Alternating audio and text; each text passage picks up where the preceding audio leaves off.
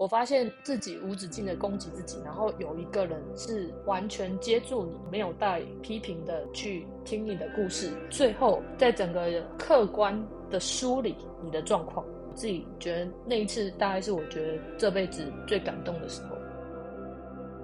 就是聆听。我那时候在学心理学学分的时候啊，他有讲到说，这些咨商师有一门学派就是客户为主的无条件聆听。第一个就是说要无条件的接住这个人的事情跟情绪，就你不能带有批判。第二，就你充满好奇心的提问。我自己觉得还有小小的 summary 以后呢，再把你的建议用问题的方式再提出来。如果有这些 process，我觉得他们都会感觉到蛮被接住，或者是有被听到。你绝对是要先认识你自己，你才有办法有这个信任基础。有这个信任基础之后，你才有机会对于这个人去展现你的脆弱，关系才变更好。找到之后，才有机会向对的人去展示你的脆弱或是你的不安。这个脆弱刚好被另外一边的理解，理解之后才可能变更强。但前提是，如果你不知道你自己要什么，你就一直向错误的人展现你自己，错误的人接不住，你就会对人生很失望。大家好，欢迎回到浅培留声机，我是秘鲁，我是维尼。我们会透过不同的人生故事，陪伴着大家一起成长，那一起撕掉标签，看见最真实的自己。今天就是很开心，邀请到荷兰的朋友。你要自我介绍一下吗？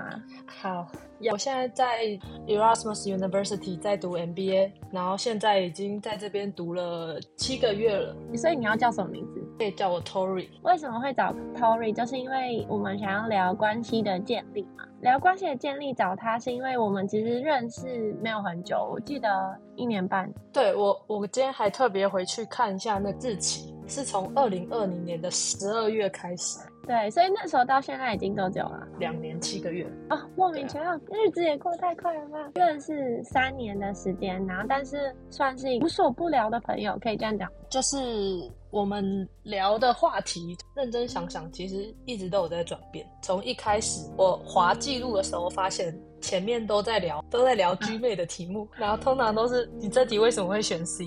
我想知道你的解题流程，就很浅的那种疗法，就哎，考试你这题怎么这样选？这样对，先从读书的 body 开始。读书的 body 先聊，然后聊完之后，大概再隔个半年吧，我们才开始会交换一些工作上的想法，或是对于什么生涯的规划，才会开始聊比较深的东西。嗯，就从冰山上慢慢往下聊。冰山就是题目，然后再往下工作的就是问题，这样。对，应该说聊你的职涯，或是聊你对于某件事情的看法，其实我觉得都还不太涉及到你个人很深的事情，那些都还是你可以跟你的同事聊，你可以跟你一般的朋友聊的那一题。那我们是什么时候开始聊比较深的东西？我觉得在聊价值观的时候，我们有开始发现差异蛮大。然后，嗯，那一次我还记得是我们考完一次考试，然后我们在喝酒。然后喝完酒再聊天，我就发现我们两个是走在两个很极端的个性上。你应该记得这一趴吧？嗯，忘记了，其实。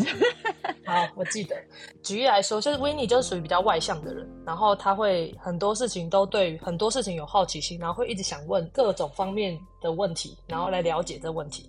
然后我是属于一个比较主观的人，就是我很多事情通常是。看完这些资讯，然后我就会自己在我的脑中形成我的 bias，就是我的主观意见就形成。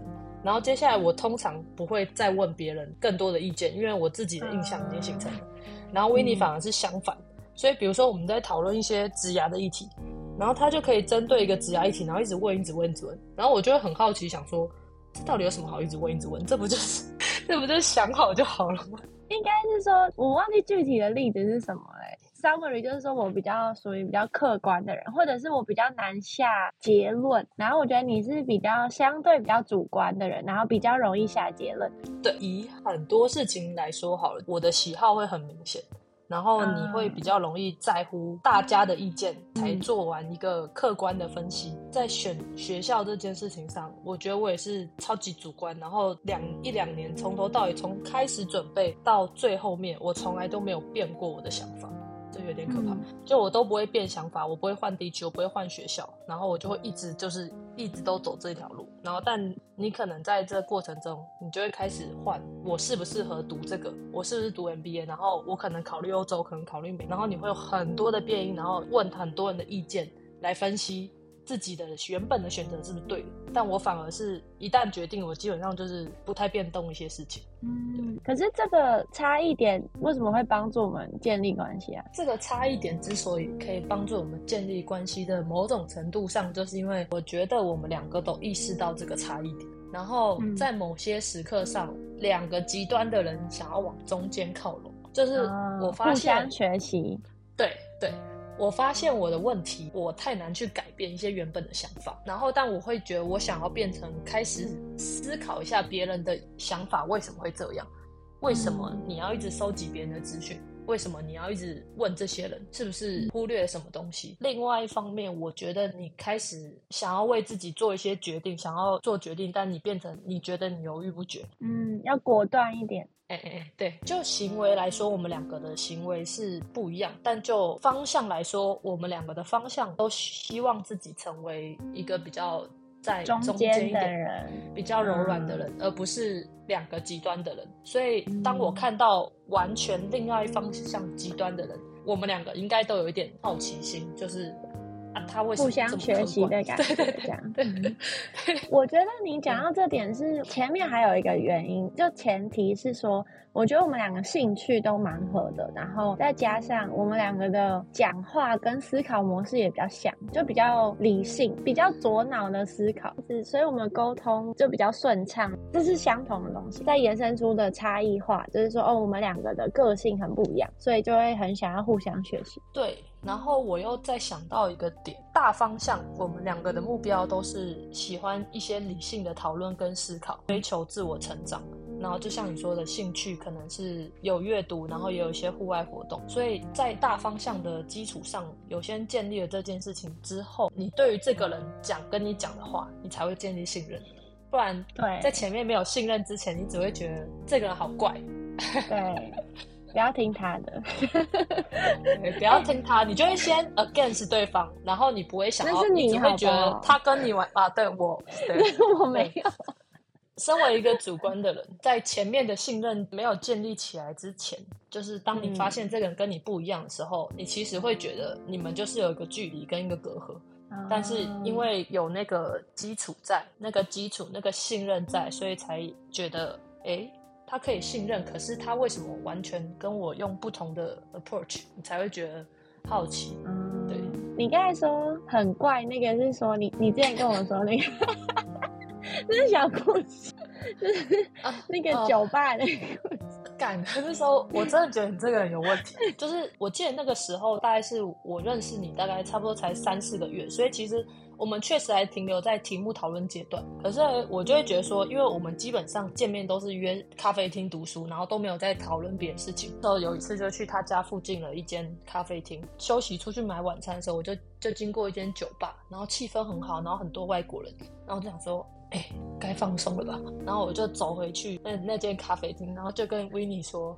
哎，你不觉得我们最近都一直在考试吗？叭叭叭，然后一直读书。就隔壁就刚经过，发现有一间酒吧，看起来好像很赞。结果维尼就看了我一下，然后跟我说：“哦，对啊，那一间很多外国人，你可以自己去。”然后我就说：“哦，哦，我没有说你可以自己去啊。”你就说对，那边很多外国人，那间酒吧还不错。然后句号。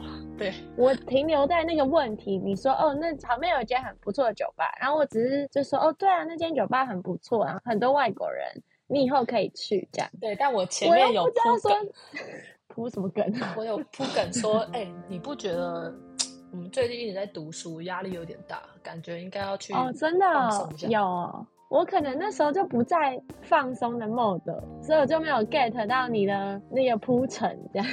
诶，对，就后来我对你的了解是，你在进入某个状态的时候，你就是与世隔绝，在考试上，你就是整个钻进去，然后钻到就是杂讯都全部过滤掉，然后都不见，大家在就讲这样。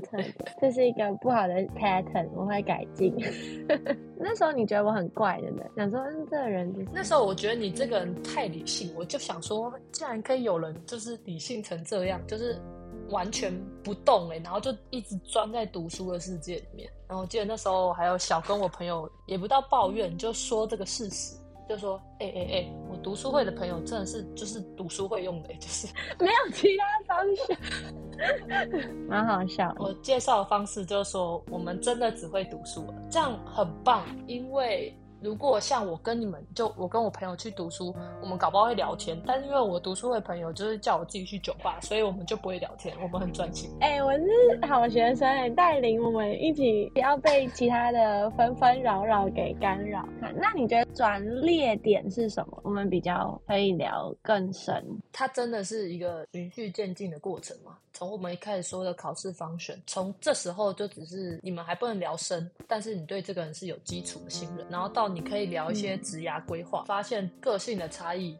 有一个重点应该是我们都没有要攻击对方的意思，就是有信任，所以我们就算不一样，但是我们就是好奇，但不会攻击对方。对，真的要说到转捩点，在大概认识一年后吧，我们大概都已经可以跟彼此聊很多职涯规划、职场、心理状态、心理学、书本，基本上这时候范围已经到很广。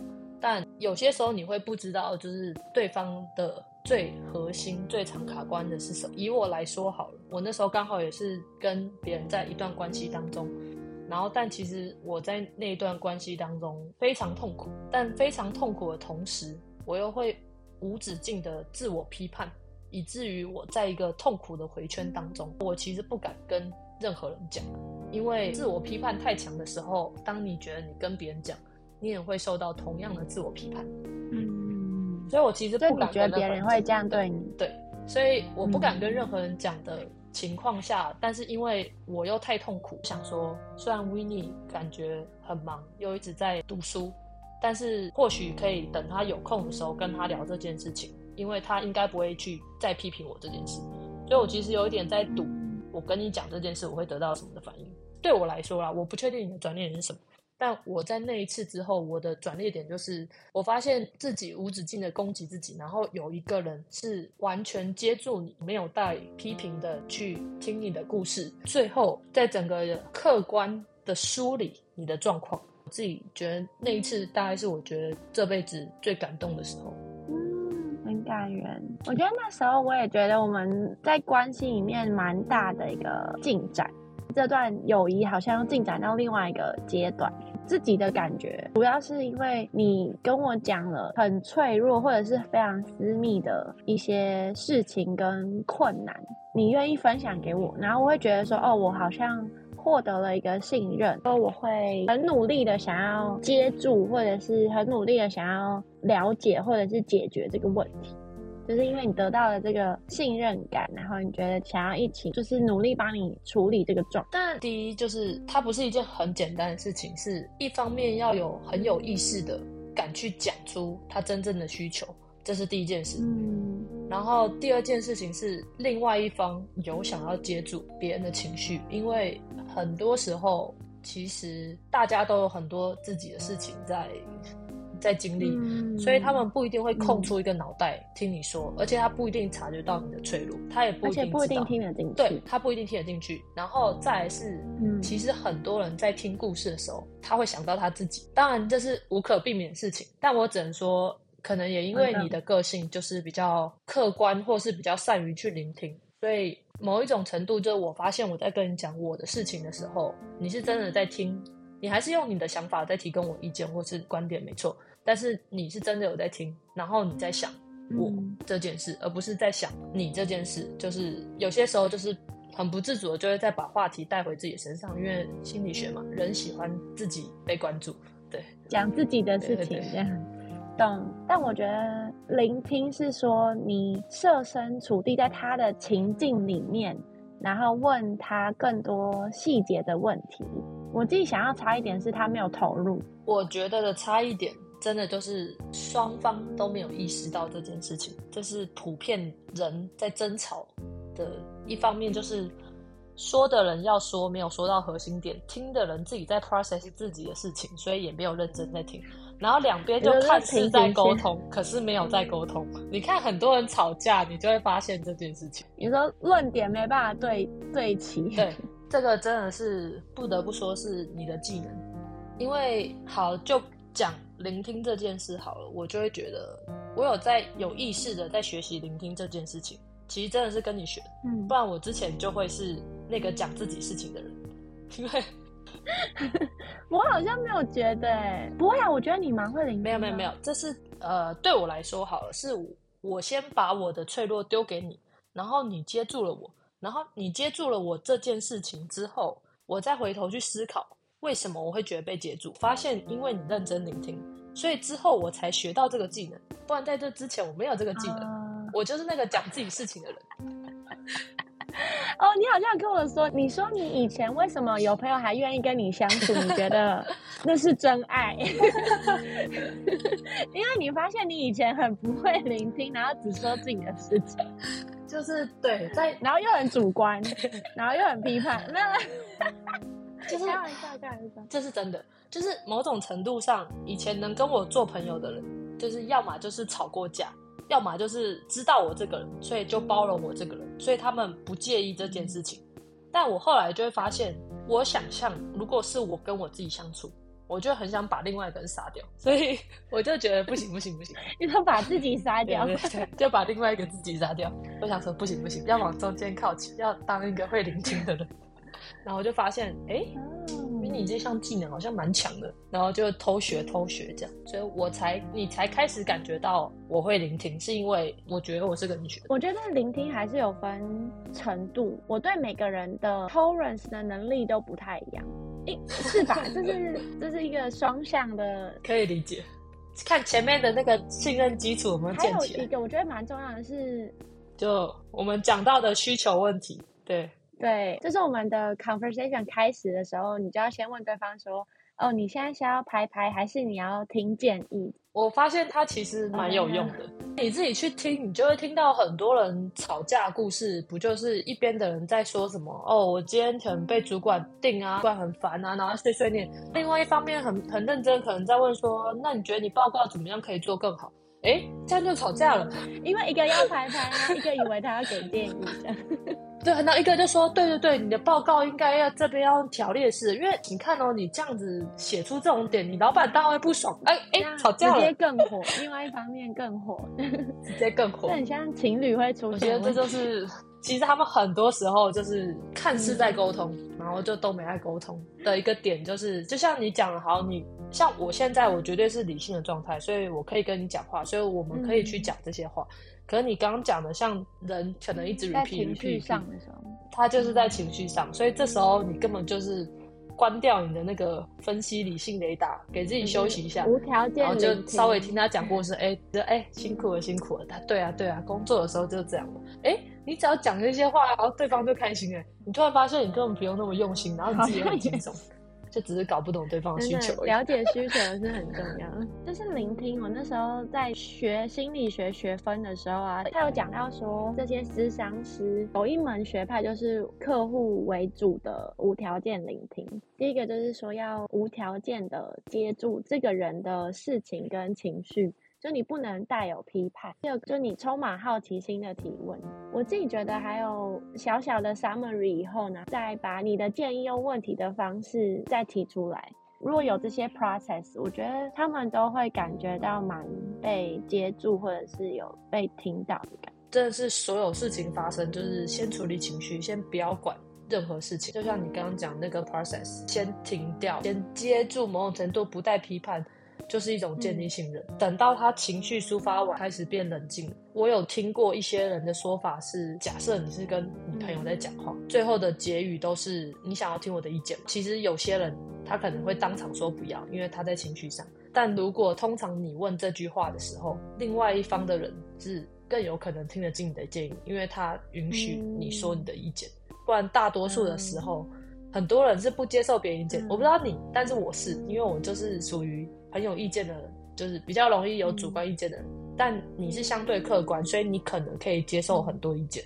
但其实很多你在跟一些有自己想法、主观的人相处，我都会在最后，如果我真的想要发表意见的时候，我我要么就都听，然后不讲不讲我的建议，然后要么就是你想听吗？你想听我再讲，或者说我可以给你吗？然后你再讲。我自己现在也变成这样，就是比如说我在跟这个人讲话的时候，我就会说我现在没有想要建议，啪啪啪，然后讲完一串，我才会再问他说，如果你现在是我，你会怎么做？嗯这时候对方才会跟我讲。我觉得你已经已经帮大家分好 section 了，你很棒。就想法不一样这件事，其实在国外又更常发生，在台湾就很容易发生。可是台湾我们其实就已经至少都有相同的文化跟语言，可是在国外其实，尤其是我自己在读书的过程中，我觉得真的是每天都在想法不一样啊，因为文化也差很多啊，就成长背景差很多。文化、语言直不直接，能不能接受意见，就是其实我觉得都差蛮多的。但我觉得再回到你刚才转裂点，我觉得就是你展现脆弱之后，然后我接住你的情绪之后，再来换我很崩溃的时候，跟你说呢，你很努力的要接住我的情绪。我觉得你应该接了我蛮多负面的情绪，而且我记得有一次你跟我讲一句话，我很感动。那我会觉得我很少讲我自己的情绪或低落的时候，或很困难的事情，我都很少讲，嗯是因为我的 default 值就是我觉得没有人有义务要接住我这些负面的东西，然后我觉得我好像在打扰他们，或者是造成别人的负担。记得我那时候很低潮的时候，好像就是都负面的情绪，常常就跟你讲，然后但是我一方面又觉得说，天啊，我好像一直在给你 burden 或给你压力，时候跟你讲说担心，一直给你负担或压力，就跟我说接住我的情绪。你觉得你也有在成长，或者是你也更认识你自己，原来你是一个可以接住别人情绪的人，所以你其实很愿意这么做，或是你也很感谢我愿意分享这个脆弱的情绪，然后就觉得说天哪，太感人了。我记得这一段，因为前面就是那个时候，我先给你脆弱，你已经不带批判的接住我这件事情之后，后来你有一段时间两三个月很低潮，见那个时候。我在前期吧，我其实很难完全去体会你。我我其实有时候会想说，维尼怎么总是那么纠结啊？这不是这样这样这样啊？他就放过他自己就好。这其实我还是会有这些声音在很前期的时候，但你可能没发现。但我回家的时候，因为我就会觉得我很试图的要去帮你解决问题，可是我就发现，就是我每次跟你说啊，你还是你要怎样怎样怎样，你去跟你老板讲，或是你去跟你朋友讲，你去跟你家人讲，就我都会想要给你个建议，希望你赶快振作。前面的时候，在你低潮那段时间。我真的是很认真的意识到自己心态的转变。很前面的时候，我就会觉得我还是很想给你建议，赶快给我振作。到中间的时候，我就会发现说，你好像真的情绪很低。那这时候我就会觉得说，有一段时间我就想说，我给你建议，你好像也没办法听。想想说，他或许真的在一个没办法听建议的状态，就是你那时候可能就陷在一个回圈当中，对，你就 loop loop 出不来。就想说，OK，如果只是这样的话，我可能尽量说点鼓励的话就好，我就不要再给什么振作起来的压力。但其实，哎，当我发现我在鼓励你的时候，我其实还是会很，还是会有受挫的情绪。因为我就会觉得说，我都已经在鼓励你了，怎么为什么你还是这样？然后我就会觉得，我给我自己又一个很大的压力的理由就是，你朋友在失落，你应该要让他开心。当我把这个压力再压在我自己身上的时候，我就会觉得说，对你最好赶快给我开心。你不开心的话，我就觉得我压力很大。你希望你朋友开心，所以当你鼓励了，然后给建议了、支持了，结果他还是不开心，你会有压力。你会想说，是不是我鼓励的不够好，或者是我的建议不够好，又或者怎么样？就会再把这压力回到你身上。然后当你又回到你自己身上的时候，觉得压力更大。这件事很有趣的事情是。再回到自己身上，你会发现为什么 w i n n 他不能低潮，你才会回到自己的身上是哦，原来某种程度上，我可能也不允许我自己低潮。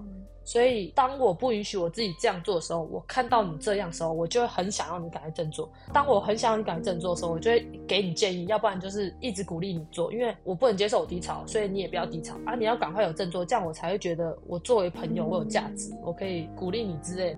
突然思考到一件事情，我只想说，你相不相信这个朋友有一天会振作，或是你相不相信他可以自己 figure out 这件事情？就觉得说，其实我我觉得我是相信你最后会走出来的。觉得说我好像根本没必要逼你，就我只需要在那边听就好。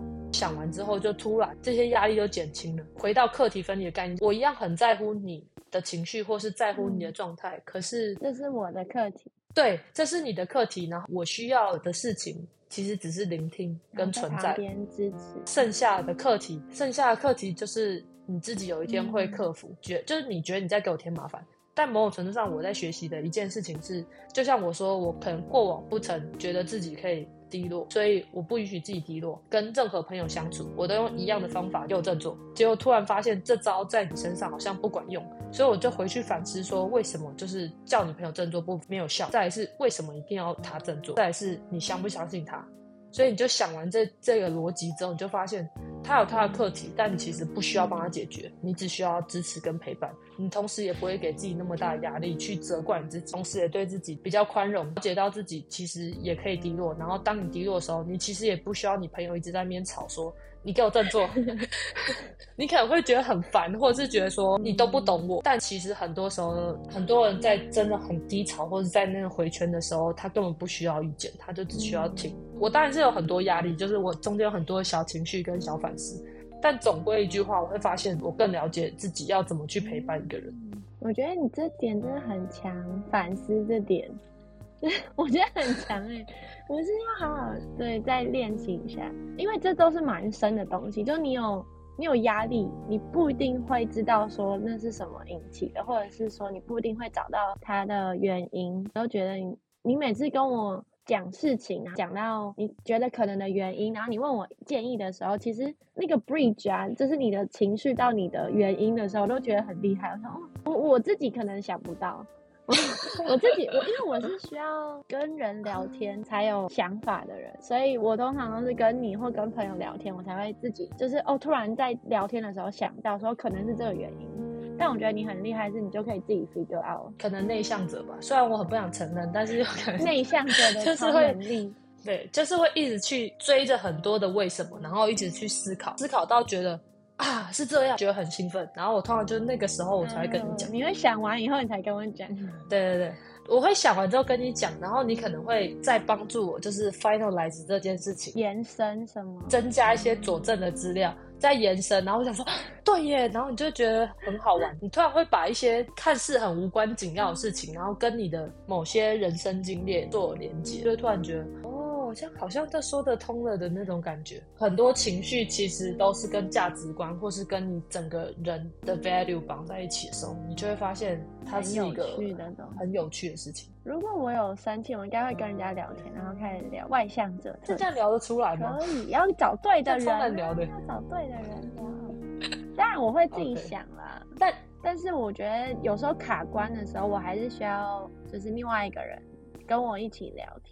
但这很难的点就是，好，假设你生气，然后你就说我要找对的人聊。可是如果你从来没有遇过对的人，那你就会，你就去找智商师、心理智商师，他们很。但是我们在台湾其实很少有智商师。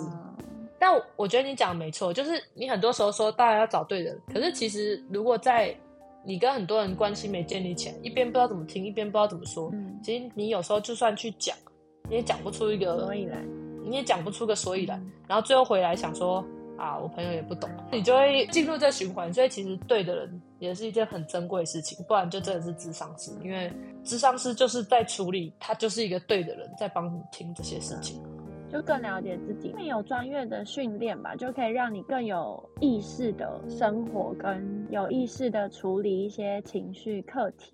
嗯，哎，但是我就觉得你真的很会聆听。你观察到什么呢？你怎么学？我觉得真的要讲怎么学这件事，又回到自我意识。你要先有自我意识，知道自己在干嘛，你才有办法去学。所以我的自我意识就是，当我开始辨别出为什么你有些事情想跟特定的 A 讲或 B 讲，但你不想跟 C 讲的主要原因，就是我会去思考，因为我可能从他们的反应当中得到他们不在乎我，或者是他们只在乎他们想关注的事，或者是。他们根本没在听，所以我开始从你这边，我发现，哎，为什么我觉得我跟你讲完话之后，我的感受超好，然后我就开始去思考，为什么我跟 B、C、D 讲完话之后，我觉得好累哦。然后我就发现，这中间的差别就在于，这个人到底有没有认真在听，跟他有没有空出他的心思，真正为对方去思考，然后。想完之后，我就问自己说：“你知道这件事之后，你想成为什么样的人？”然后我就发现，嗯，我不想当一个就是只讲自己的事情的人，然后只在乎自己的人。所以我才觉得你没有迫使我去学任何东西，你也没有从头到尾也没有说我不好，而就是只是你用你的方式，然后我发现我喜欢这个方式，然后我就往这个方式自己去靠近。所以回归到原本的问题，就是我觉得它是自我意识的问题。就我发现我跟不同的人谈话有不同的反馈，然后我就去想为什么会差这么多。嗯，那你以前的朋友觉得你变很多吗？应该有吧。就我记得有一个朋友，在我变很变了一段时间之后，他才跟我说：“我觉得你最近变很多，因为几年前跟你相处的时候，我们大概有九十趴的时间不是在听你讲话，就在听你抱怨。”他跟我讲完这段话的时候，我整个吓到，我想说：“天哪，我这么爱抱怨？” 请看 VCR。哎，这个很可怕。就是当你没有完全没有意识到的时候。嗯但你的朋友就是想说，哦，对啊，呃，我朋友不会在当下跟我说，因为我可能也听不进去，而且我可能会当成他在攻击我，这一定是 personal 事情。但就变成，嗯，当你没有去 create 一个安全的环境，你的朋友不会跟你讲真话，然后你也不知道他其实跟你相处的时候，他要听你抱怨的时候。他其实需要空出很多的心理能量，这一直到我后面，自从这件事变后，他有一天跟我说：“你现在是近期他相处的朋友当中可以相处整天，他不会觉得累的人。”然后他跟我讲这句话的时候，我觉得超感动。我想说：“天哪，你跟你朋友的感觉终于有双向的感觉，他们好像也可以信任你，你也可以信任他们。不然以前都是我很信任他们，但是我都在讲自己，然后心里想：啊，你怎么不信任我？啊，对啊，因为你都没有在听我讲话。”就是因为你给他这种感觉，所以他可能没有办法讲出来。我说是当初啊，但我觉得你有一个技能很强，就是有意识跟自省的能力。回到有没有意识的在生活，跟有没有意识的在看自己的行为，有没有会对其他人造成什么样的影响？我觉得他就是有意识的去。思考你想要营造什么样的感觉给你的朋友，然后在前提就是要产生有意识这件事情，我觉得又是一件非常有趣的事情。因为很多时候你要对自己有意识，然后要持续的有意识。我个人觉得它需要一个很重大的创伤或打击才会发现，不然你的预设模式就会一直走。你可以一直预设到五六十岁，你都可以一直预设，只有微调微调，而且越老越难改变。然后我觉得另外一个刚才提到那个自省能力，我也觉得我有在跟你学习。然后你那时候有跟我说一个方式，就是写日记，因为你就会从日记中看出你的 pattern，就是好像用在用第三方的角度再回去看你之前的想法跟经历。然后我觉得这个我也学到蛮多的。我觉得写写日记这件事，其实它真的是一件很难持续的事情。就像我们那时候在读书的时候，我真的说，对我确实是有在写日记，然后但那时候我也不是到每天写，我只能是一周可能两三次，然后通常是那个当下你有什么事件，然后你觉得你的感受起伏很大的时候，你就会把它记下来，然后所以那时候大概写日记也写了一两年。然后其实这一两年，我觉得就是 self awareness 这件事情就建立了，你的自省能力其实就已经差不多该内化。然后这时候就是我，我其实现在还是会写，但是我不会到很固定的写长篇大论或什么，但我可能每个月就会想两三件事情，或是特别感动或特别 suffer 的 moment，然后我还是会把它记下来。其中另外一个比较快的模式，就是我内化出来的，其实很简单，就是当情绪来的时候，它通常都是有什么，所以它变成一个 hint。其实你不会无时无刻都在自省，因为你会超累，走路然后想说，哎，我会不会走太快？这样你会压力很大。所以通常 笑死，说哎，狗狗会不会有压力？我是走太快。所以自省就是我觉得不可能到，就是你无时刻都要一直自省，所以你就会一直活得很累。所以我最后就变成，我就是通常就很生气或很失望、很难过或是很忧郁的那个当下，我就会去想说，当然情绪来了就是情绪发生嘛。情绪发生完之后，我才会开始去思考说为什么。它会有一件很好玩的事情，就是某种程度上人就是他会一直被相同事情给 trigger，但你没有发现。但你会每一次遇到相同问题，你就发现，我怎么又生气？怎么还是生气？最后就会觉得好烦哦，我怎么一直生气同一件事情？为什么我一直生气同一件事情？开始去思考那个情绪冰山底下的核心是什么，才会让你一直对相同的事件生气？通常不是事件本身，通常是一个核心。这是我自己后来思考到的事情。通常有这个情绪，都可能都不是外在的问题，你自己可能有一个课，所以他一直不停的会 trigger 你的 emotion 这样。具体例子大概就是就读 MBA 期间的前面几个月吧，常常有一段时间就会觉得很莫名的，突然开始失落。后来我就开始去想。为什么我会突然开始失落？发现有一件一直重复发生的事情，就是比如说你要自己分组找组员，或者是你的假期即将要到来，然后你想找朋友出去，结果你不知道要找谁，这时候我就会产生一种很强大失落感，觉得我没有朋友，我没有那一种我觉得像台湾一样强烈又熟悉的朋友，我就会觉得我很孤独，整个人就觉得自己很渺小，然后很低落，为什么都没有朋友？这件事情就会一直反复的发生，就是我只要到那个时期，大概至少前三个月吧，我都会觉得常常就会觉得，呃，很孤独，但是不知道为什么，发现就是我的其中一个核心问题，就是某种程度上我很在意同才与人际间对我的看法，社群压力可以这么理解，我蛮在乎这个社群压力的，所以我心里就会觉得自己一个人出去玩，你就是一个没朋友的人，然后他就会陷入一个低落的回圈。你最后怎么 overcome？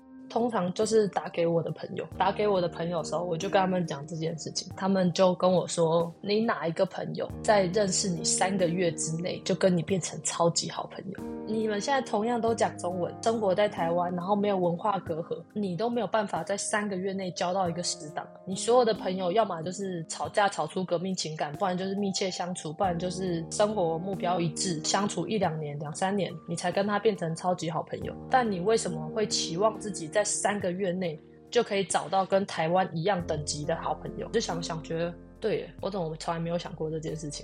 这件事也是一个，我觉得某种程度上就是也算是一种自己给自己的压力。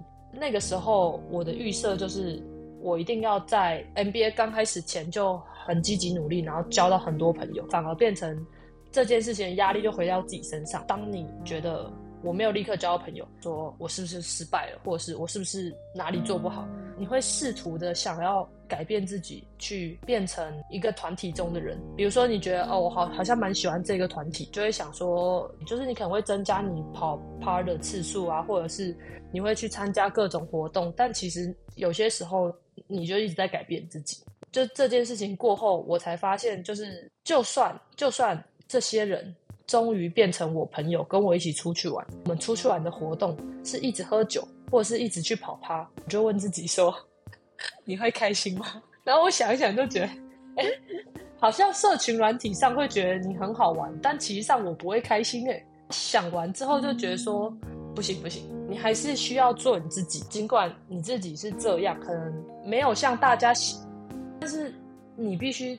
这回到你自己身上，就你必须要做你自己，你才可以让其他人靠近，不然大家会以为你喜欢这样。但是就举例来说，我朋友有些人就很喜欢，比如说一直去夜店，当然去几次你会觉得很好玩，但其实如果他不是你的本质，你可以跟他们玩一个月、两个月，到第三个月开始有人要问你的时候，你就会开始拒绝。拒绝的时候，你就会开始想说。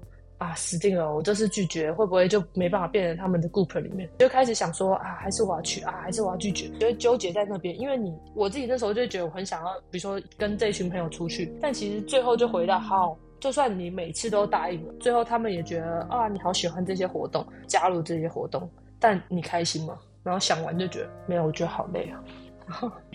我觉得回到刚才的问题，有点像是说，因为你一直失落，然后你去探讨说，你失落的原因，就是因为你想要很快的融入这个群体，就必须变得说你不能做自己，然后反而就变成你可能融入了一个你无法做自己的群体，会让你很累。记得你那时候有跟我讲这问我记得我们那时候讨论一个结论，就是第一个就是要设一个比较好的目标。你设了一个目标，说你三个月要交到一个很知心的朋友。第一个是你把目标设在你没办法控制的事情上面，因为交朋友不是单向的嘛，不是你愿意交你就可以交，你要对方也愿意跟你交，所以有点像是你把目标设在一个你有点不能控制的事情上面。第二个是说你这个目标好像设的有点高，对，这是我另外朋友提醒我的。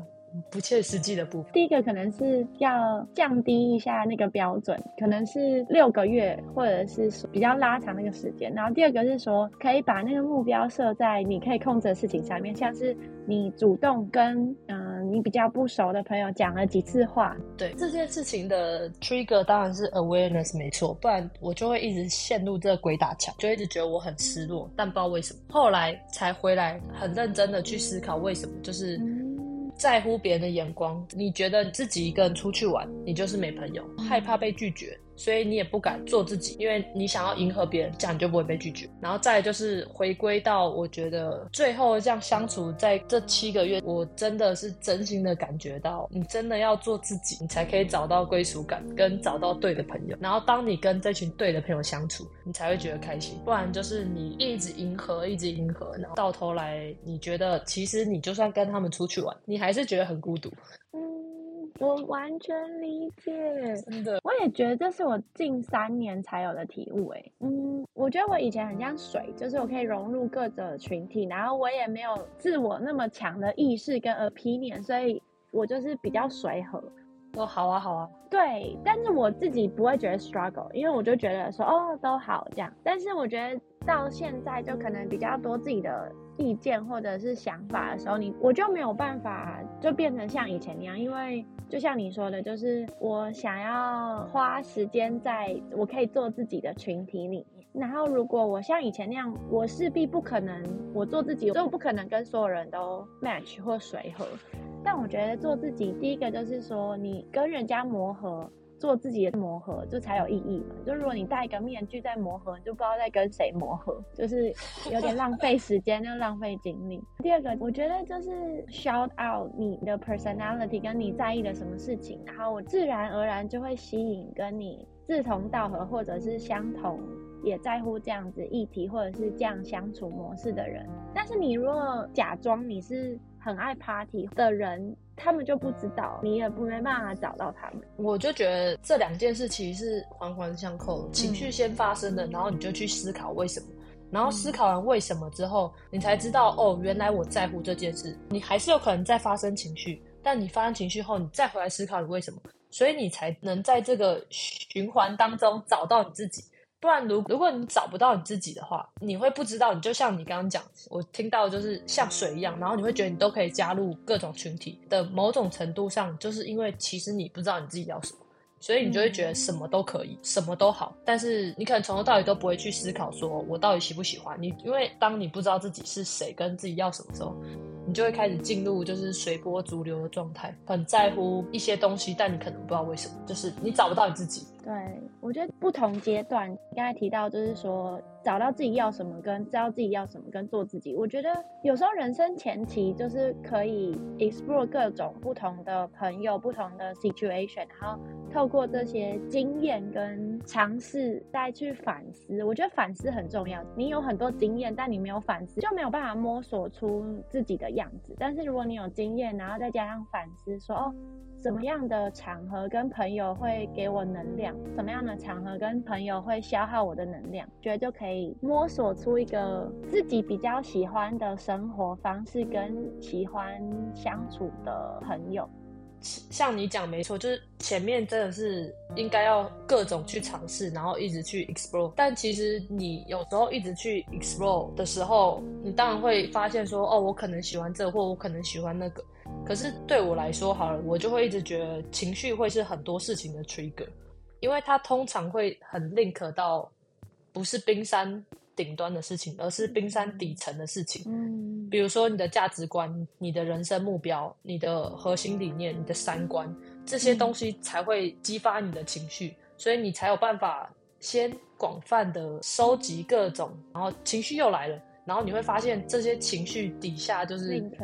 它是有一个桥梁在连着的，找到那个桥梁，你才会发现说，哦，原来我可能是什么样的人。所以你发现你自己之后，你才有办法去试图做你自己。应该说，因为嗯尽管你发现了，也不代表你做得到，因为做自己有时候很难。但好，至少你发现。下一个问题就是，好，我发现这可能是其中一个问题，才有可能朝到做自己。但如果你只是在 explore 的阶段，突然说我要做自己，但其实你根本不知道你自己是什么。如果你没有中间的那个思考的那个 process，比如说嗯你的情绪啊、你的价值观、你的什么东西，然后你就突然在 explore，然后到处体验，然后说耶耶耶，我在做自己。好，你自己是什么？然后其实你不知道，就会变成这样。所以就是如果你中间少那个循环，尽管认为这是你的 result，然后你就去追，然后追完之后发现，哎，为什么我还是不快乐？然后你就会发现，哦，原来那可能不是我的 result，那是别人给我的 result，就是 social media 对什么之类的。那 summary 关系的建立，如果是从不认识走到现在这阶段，就是哪些步骤？我觉得最主要的一件事情是要先找到你自己，做你自己，你才有办法吸引到志同道合的人。要怎么找到你自己？嗯其实就是你需要先很有自我意识的从你的情绪或者是从什么事情发现自己，然后你才可以做你自己。你做你自己，跟另外一方的人做你自己，两边的人靠近之后，这个信任基础才建起来。这信任基础建起来之后，就算你们有很多很 minor 的小差异，但它其实就可能不会是大问题。那信任基础怎么建立？当然有一方面可能是你们有共同一定的相似度跟兴趣，再加上你们愿意进展到有一方可能先展现脆弱，另外一方接住了以后，成 mutual way，就是两边都愿意分享自己的脆弱，彼此接住跟支持之后，我觉得这是一个无论什么关系，就是很大要紧的一个关键。你绝对是要先认识你自己，你才有办法有这个信任基础。有这个信任基础之后，你才有机会对于这个人去展现你的脆弱，关系才变更好。找到之后，才有机会向对的人去展示你的脆弱或是你的不安。这个脆弱刚好被另外一边的理解，理解之后才可能变更强。但前提是，如果你不知道你自己要什么，你就一直向错误的人展现你自己，错误的人接不住你，就会对人生很失望。对的人不是同温层，是对的人。对啊，就是我觉得脆弱绝对它是一个连接，但就像你讲，你怎么知道这个人是对的人？你根本不知道。那对的人怎么找？就是那个磁场，磁场就是你自己。嗯，很好的 summary。感谢今天 Tory 跟我 聊了，我们聊了多久啊？三个小时吗？主要就是讨论怎么从一个很陌生、不熟、很不同的两个人，怎么建立彼此的信任，到什么都可以聊的友情。